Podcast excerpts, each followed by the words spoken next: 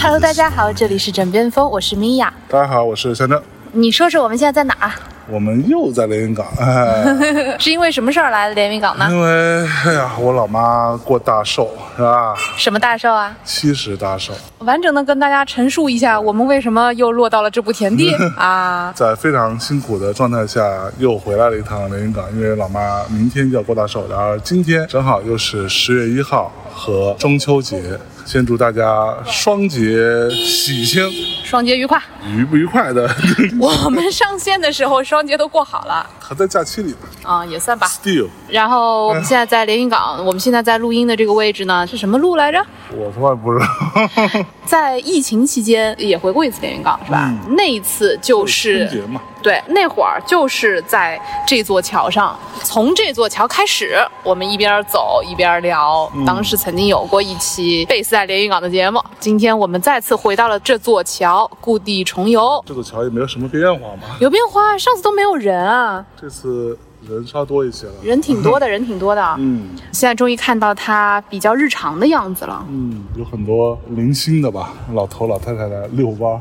这会儿是大家应该都吃完饭了，现在是七点半，将近八点的样子吧。是，我们一会儿其实是要去见象征的发小，大家可能出去稍微坐一坐啊，喝大家可能。都不知道这个人，但也可能知道。你跟王涛应该在节目里说到过他。还有另外一个，对我们当时号称连云港有一所高中叫青海中学，号称青海中学三剑客。我们现在站在桥上，正好前面有一盏特别亮的路灯，那个应该是灯的那个光源就倒映在这条河上。虽然河面上满是各种富营养化的植物吧，但是就那个光源特别像月亮，今天晚上啊是有月亮，你看月亮没有那么明显，有点雾的比较朦胧。朦胧，加了一层轻纱，雾化，对对对对对，高斯模糊。大家的这个中秋都会怎么过？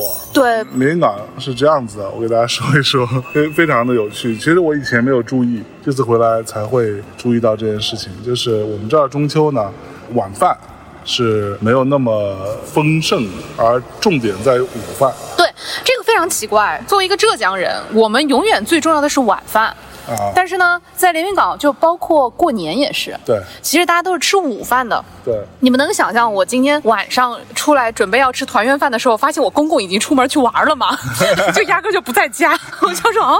我问我婆婆说：“哎，不是要吃团圆饭吗？” 婆婆说：“中午不是吃过了吗 对，因为我们晚上都是像中秋节，我这次才有一个明显的感受，不太会有什么米饭呐、什么之类的，主要的吃食包括如下的东西：月饼，嗯，呃，石榴，？”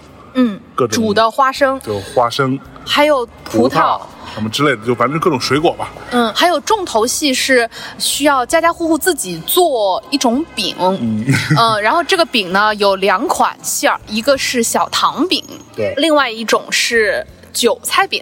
它那个饼呢，就要根据你们家有多少口人，估摸它的面积，使得所有人可以一起分那张饼。嗯，其实就靠这样就反正就吃饱了。对我尚在适应中，其实你知道，我后来有问过我爸妈，在我稍微了解到这件事情之后，他们给我的说法是，以前呢，在他们比较穷的时候是没有什么机会吃这些东西。吃不到花生吗？花生还好，但是主要是那些甜的东西，比如说吃月饼啊，吃很多水果啊。但饼我也觉得很很诡异啊。其实就这个饼，可能我们一年就吃这一次，你知道吗？啊、我觉得这个还是某一种象形文化吧。嗯，估计是。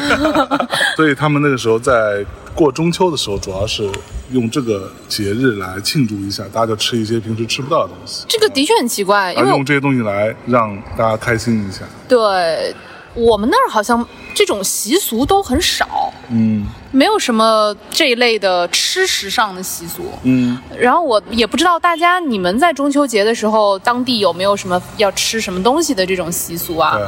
估计还是吃饺子吧。中秋节又吃 一年四季吃饺子。你们那中秋吃什么？就月饼啊，没有别的，就正常。然后就是吃顿好的。你像我们家这种，一个月饼恨不得切成八块，然后每个人就吃小小一角那种。因为我们家对月饼就很一般，嗯，就图个意思。啊，对，我要讲一个我印象中最深的中秋节的记忆，嗯，因为我是没有见过爷爷奶奶的。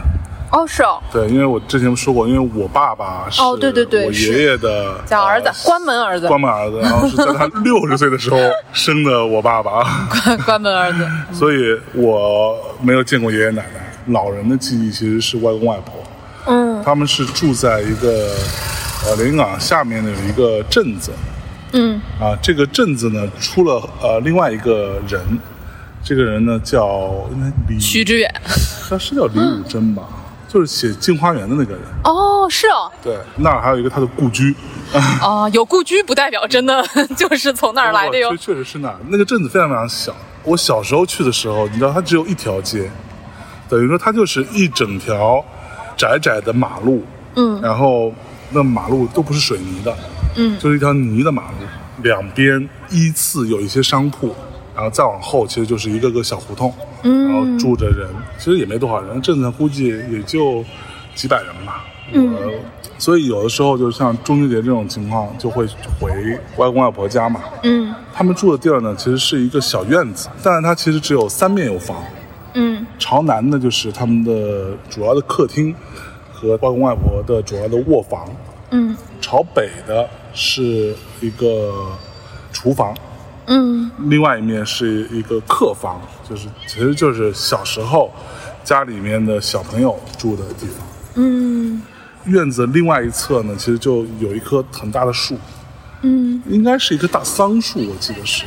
哦。会结一些那种桑葚。哦，啊，所以我小时候很爱吃桑葚，直到有一次觉得桑葚太好吃，吃太多，然后坐车回家，因为我小时候晕车嘛，嗯，然后就吐的不行，从此之后再也不吃桑葚，就吐了一堆紫红色的东西，把自己吓着了。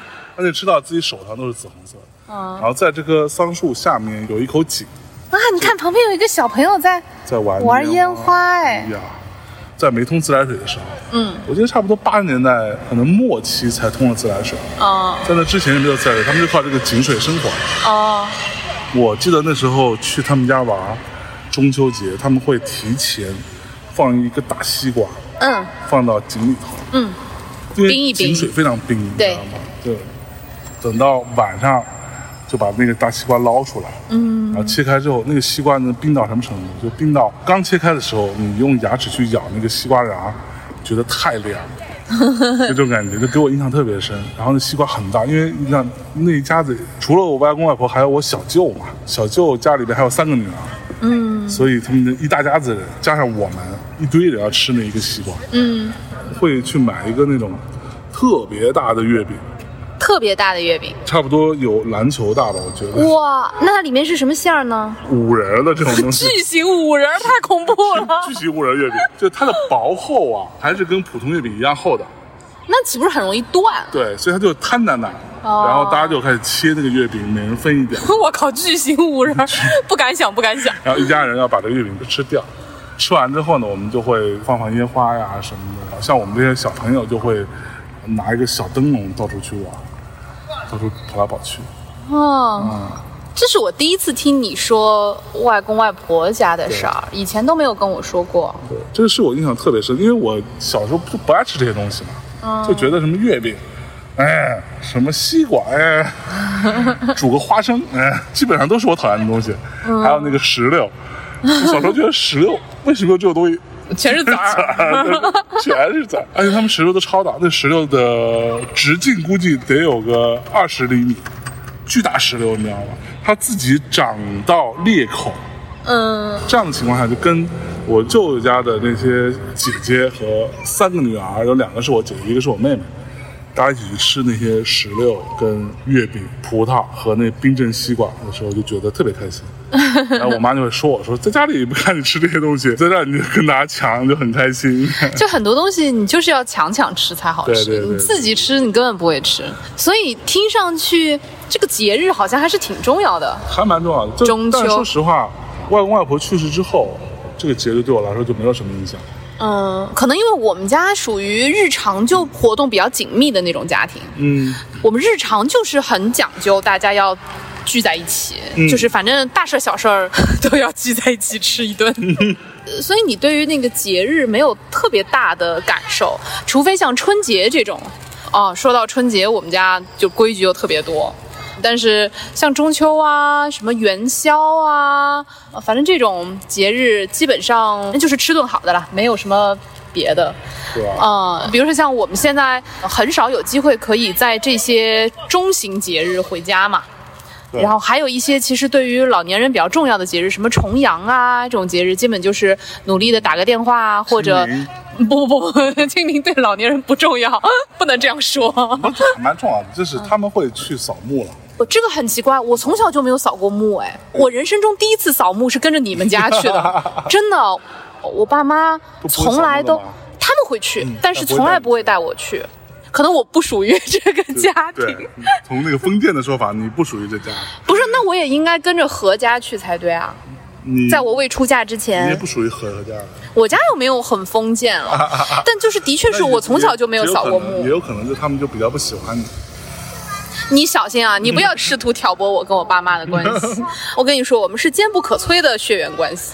但的确是我都没有扫过墓，我第一次扫墓，刚跟你结婚第一年，跟你们家就是跟我的公婆去你们家的墓，当时是说要带新媳妇儿给家里的长辈看一下，长辈们，长辈们门呃，然后看一下。正去我外公外婆家的时候，就在客厅里头，啊是有一个类似于，其实一个很小型的小祠堂，啊，我们家不也有吗？就我外公外婆家。他们也是有一个小房间，里面就有家里的族谱，对族谱啊什么的。然后我回去要打招呼啊，过年的时候还要守岁啊、敬香啊，给他们煮饺子啊，那个什么的像。我们家是中秋也是要给他们先上菜，然后切的月饼要分他们一块。哦，是呢，是呢。那比如说像我的爷爷奶奶家，以前老房子的时候，回到家第一件事情，先要去跟太太，也就是我爷爷的妈妈，她的那个像什么的都挂在家里，所以要先去跟太太打招呼，说太太我回来啦，跟太太鞠个躬啊什么的，然后再开始在家里活跃。是，嗯，对，然后要走了就要太太我走啦，然后，对 你每次回到连云港会有什么特别感受吗？不认识了嘛。就我之前跟贺宇那期节目也聊过嘛，嗯就是我对于这个家乡的回忆没有地方可以承载，就我熟悉的所有东西都已经没了，都已经被迁移或者说被什么翻新成一些楼这样子。就我们现在住的这片区域，其实是我特别不熟悉的地方，就它跟我成长的环境是没有关系。嗯在我小时候，这个区域是相对比较荒的一片区域。嗯但是现在它属于一个相对比较市中心的一个区域了，嗯就旁边就是什么苏宁广场、万达广场什么的，就类似于这这样。我小时候熟的那个区域，其实就是从我家到我的小学的那个区域。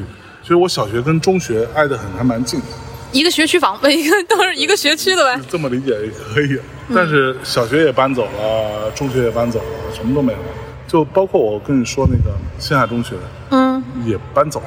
他以前其实就在我们从火车站回来的必经之路上，嗯啊，也搬走了，他都搬到了很郊区的地方。对我来说，没有什么回忆的。就那次那个节目，我跟贺宇聊完之后呢，也有很多听众会有反应啊，说你们是觉得你们离开了家乡，你们还希望家乡保留原来的样子，但是家乡人民也需要发展。有好的环境，也他们也需要有万达广场。嗯，是啊，对我说这么说是没错了，但是我的意思是说，那为什么非得把过去的东西全部都抹除掉，去做这些新的东西呢？这个是我特别不能理解的。就是就比如说，你看我们去京都好了，对吧？哪怕去金泽这种地方，它过去的东西都还在，然后他也给你保留的好好的，然后他会稍作修缮，它有会有另外的区域去发展它更商业的这个地方。自然到那个程度发展起来之后，就会有人会因为一些无论是工作原因或者是一些商业的一些驱使，他会去到那个新的区域嘛，啊，还会有人会保留在旧的区域。旧城市还蛮重要的，但是旧城在我们我们这里就没有，好像是一块恨不得赶紧把它揭掉的赖皮膏药，就这种感觉。就是你刚刚说的这些关于城市发展的东西，我觉得这个是另一个话题了。嗯我会觉得不要太较真儿，就是说，对于一个城市，或者说你对于故乡的记忆，不要把它附着在一些东西上。就是比如说啊，我的记忆就是在某一个小学，然后这个小学就必须长那样。当然，这个也跟我本身个性，或者说我从小到大，因为不断的在迁徙嘛，在很多个城市成长过，所以可能也导致我比较随遇而安吧，就是我没有那样深刻的说我的这个故乡是固定在一个地方的那种感受，因为你哪哪都是故乡，你必须不断的把自己的新的记忆和新的支点建立在你现在所在的这个城市。所以我可能习惯了快速迁徙，然后快速扎根、快速迁徙的这种方式。嗯，比如说我的出生地就在舟山这个地方，我很喜欢现在它的样子。那是因为舟山，我觉得保留的还蛮好的。哦不不不不是，原来那些旧城啊，保留的好的地方，其实我有什么记忆吗？就也一般。我喜欢的部分是说，它有一种很微妙的监理感，就是这种熟悉不熟悉夹杂在一起的那个监理感。就比如说我小的时候，我的那个小学现在也搬走了，搬到更城市外部去了嘛。嗯，当年这个小学的这块地皮呢，现在是一个高级住宅区吧。有一次正好我跟我妈去那边洗牙什么的，就在这个小区的外围。嗯，然后我们一边走，我妈就一边说起说：“哎，你看这个地方原来就是你小学啊，怎么怎么怎么样啊。”我不会有一种落寞的感受，或者不会有一种觉得说啊，那我的记忆不见了。我恰恰会觉得，哇哦，它现在变成这样了。我会把小时候的小学的那个影像和现在我眼睛看到的这个影像重叠在一起，它会产生一种有新的发现的这种感受。哦，那我真的做不到。我觉得很好，但是它是否会削弱我对于这个城市的这种归属感呢？完全不会。嗯，不，因为我跟你的差别是在于，我是逃离的，哦就，是我对于故乡这件事情没有认同感。在我小的时候，我就觉得我有一天要离开这个地方，我不要在这里生活。当然，它必然有很好的部分，它必然有好的回忆，但对于我来说，它让我第一时间泛起来的全部都是糟糕的东西，所以我是非常不喜欢故乡的。然而，当我慢慢长大了一些之后，就虽然你叛逆期稍微好一点，之后你在北京这种地方时间稍微久一点点，你就会慢慢想到说，哦，其实你的故乡对于你来说还是有一定的意义的，你就会有很多回忆在里面。当你正想要去回忆这件事情的时候，你想要去做这样的一个连接的时候，你回来发现全部都已经被拆掉了，全部都已经夷为平地。我剩下的又只有愤怒，就是说，凭什么，对吧？不不不不不，我觉得这个才是一个渣男的想法吧。就是当年你要逃离他，然后你突然之间蓦然回首，你觉得他还不错，然后你还让人等着你啊？凭什么呀？然后你还想说，嗯，他居然嫁给别人了，他现在不再是他了，然后恨，坏人，你居然还愤怒，你有脸愤怒吗？做个人吧当。然有点愤怒，因为我看到过太多不是这样做的案例。就像我前两天刚去福州，录完音去吃东西，路过一个地儿，有一个当地朋友给我们介绍，说这个地方是一个福州最重要的一个学校区。这所学校在这里已经一百三十多年了，一所中学，那边是一个什么小学，在这里一百年了。你说这地方不需要发展吗？它的发展会稍微避开一些这些区域。不要做这种比较。哦，话都让你说了，不是不是，真心的，不要做这种比较。你在这儿的时候，你就好好跟他相处，你就去享受他。你拼命要逃离，然后现在回来，你还希望他可以跟你当年的一样来满足你的某种追忆的需求，满足不了，你就拿别的城市来做比较，这简直太坏了。哼，反正你们这些都是坏人，我跟你说，你们这些支持这种做法的都是坏人，我我没有支持，我只是反对你的做法。就支持了，不，就不好了。哎呀，其实你回想一下啊，就是你当年逃离这个城市之前，这个城市有很大的信息容量在这里，这里你必然有你小时候什么长到你逃离之前的这些前女友啊，当年的这些好朋友啊，对吧？有这么大的信息容量，你为什么要在意这个楼还在不在？你懂我的意思吗？哦，那我可以在意那条路在不在？都一样嘛。故乡这个词，在我看来，更多的是你之前所经历过的事儿啊，那这些东西，就是它没有必要非得要落在一个你眼见为实的一个建筑啊，这个路啊，你当年吃过的这个摊儿啊，我觉得这些都不是很重要了。反正我是这么觉得。对于我来说更重要，你只有这些东西才会让你有那个回忆在，而不是那些回忆它是莫名其妙就飘在空中的。我飘不在空中。嗯，飘在空中的都是不好的回忆。就比如说，从我初中开始到高中，长达四五年的时间，那条路一直在修路，就让我觉得这都是很糟的回忆。就一条短短的路，修了他妈四五年，修好了之后拆，拆了之后再修，修了之后再拆，拆了之后再修。GDP 就是这么上去的。当时我就觉得 fuck it，那有时候下雨嘛，或者说冬天会结冰，就很痛苦，永就永远在走一条很糟的路。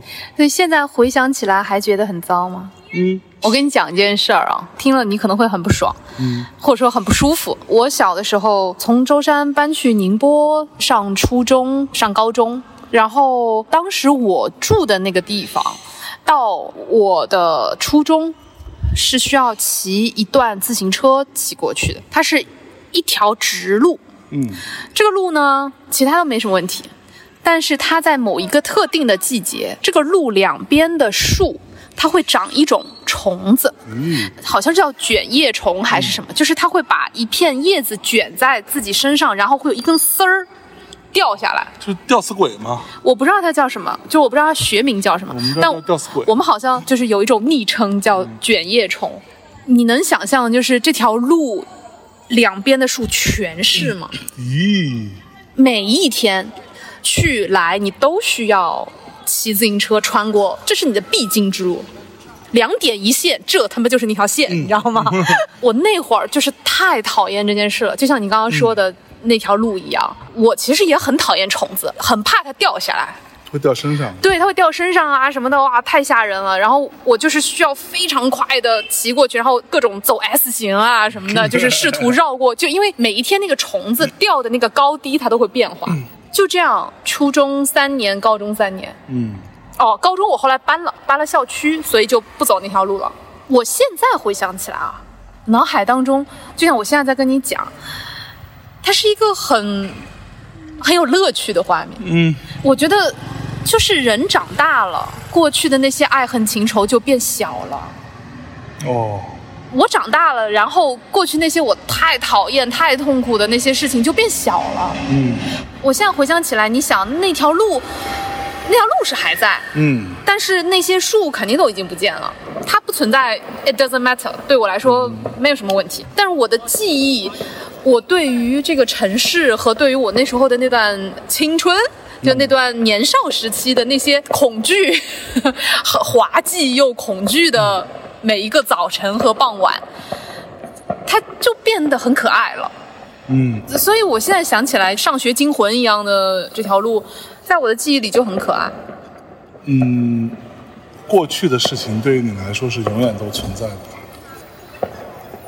比如说，会有很多人想要成为另外一个人嘛，嗯他想要成为一个自己在年幼时候向往成为的那个人，嗯。或者是自己在某一个时刻不一定年幼了，他向往成为的一个人，然后他就会去做这样的一个动作，去靠近那样一个目标，嗯。甚至在这个过程当中试图去尽量的斩断自己出身的一些影响。嗯，你会有这样的吗？我完全不会。嗯这个问题我早年的时候我曾经想过，因为我小时候曾经有过一个困扰，就是我从小都没有偶像。